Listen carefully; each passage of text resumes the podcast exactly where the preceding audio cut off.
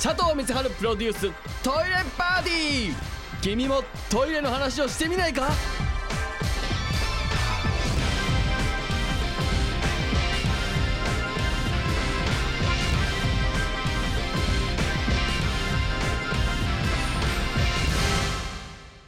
えどうもこんばんは佐藤光晴でございます、えーメールいただいてます。質問。はじめまして、最近このラジオを聞き始めたものです、なので気質でしたら大変申し訳ないのですがトイレ診断士の川谷堂とは一体何ですか？先日渋谷区役所前より八甲バスに乗って出発を待っているとそのような看板トイレが目に入ってきて何だろうと気になって調べたもののそもそもが何なのか分かりませんでした。気が向いたら結構ですので教えてくださいと。ラジオネームモルテン。うんそもそも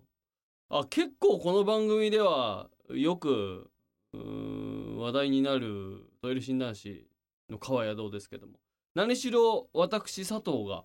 あのトイレ診断士の川谷堂の看板の写真になってますのでこの方は見かけてなんだろうということで近づきはしなかったんですね。えーそもそもは、えー渋谷区があのトイレのネーミングライツっていうのをやったんですね。渋谷区の公衆トイレの。ネーミグライツというのはこの、まあ、例えば企業とかがそこの冠、まあ、名前をね、えーつけれるというものをまあまあそういう権利をこの広告料みたいなことで区が募集したんですね。えーそこで、えーアメニティさんという会社がそれを、えー審査を通って買買ってそこの名前を、えートイレ診断士の川宿って名付けたわけですね。でそこの管理をそのアメニティという会社がしてるということです。でそこが渋谷区と、えっと、あと新横浜の駅前にもトイレ診断士の川宿がまたあるそれは横浜市がネーミングライツをややったんですね同じように。でトイレのネーミングライツっていうのはその渋谷区が、えーやり始めてから結構いろんなところで今うんいろんなその自治体がやっているらしくでトイレ診断士の川谷堂っていうもの自体も、えー結構どんどん増えてきているというふうに聞いてますね。だからあのーまあ渋谷公会堂もね一時 CC レモンホールなんていう名前がついてます。あれもまあネーミングライツですから。えーまあ、球場とかにもありますけどね。そういったものと同じような形で公衆トイレのネーミングライツっていうのが、えーあるんですね。一番最初にやったのがだからもう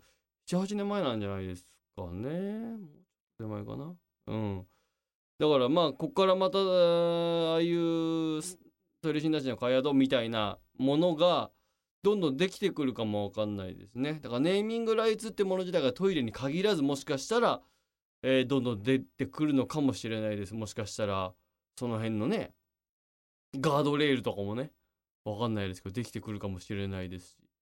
うん。もう今いろんなところにだって最近さまあネーミングライツはちょっと話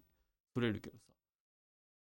どこにでもこの広告っていうのが出てくるようになったじゃないですか最近すごいのレシートの裏に広告とか入ってるからね買い物をしたもののそのレシートでの裏でまた買い物をっていうことよ。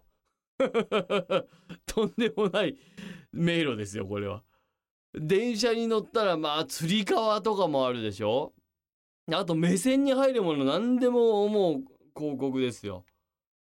増えたよねいろんなところでまああれはいろんな人がいろんな思考を張り巡らしてねやってるんですけど。うんまあ、でトイレ診断士の川谷堂とかあのそのトイレとか公衆トイレのネミグラツについてはまたそのね広告っていうものとはまたちょっと別次元にはなるとは思うんですけどまあその企業が名前を付けれるというねうんところのものですからまた別ですけれどもまあそういうのを渋谷区がやり始めてくれたおかげでね僕がそういうとこの看板に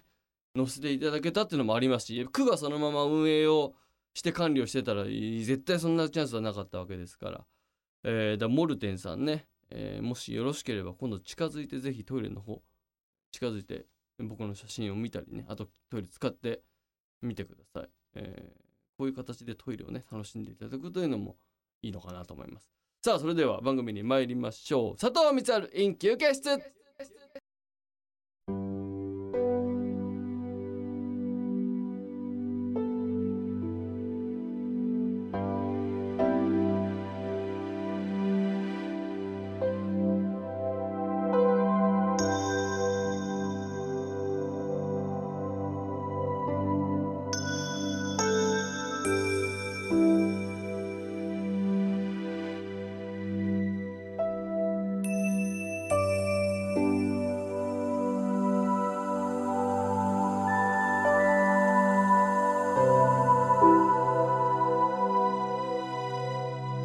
佐藤光晴プロデューストイレパーティー。君もトイレの話をしてみないか？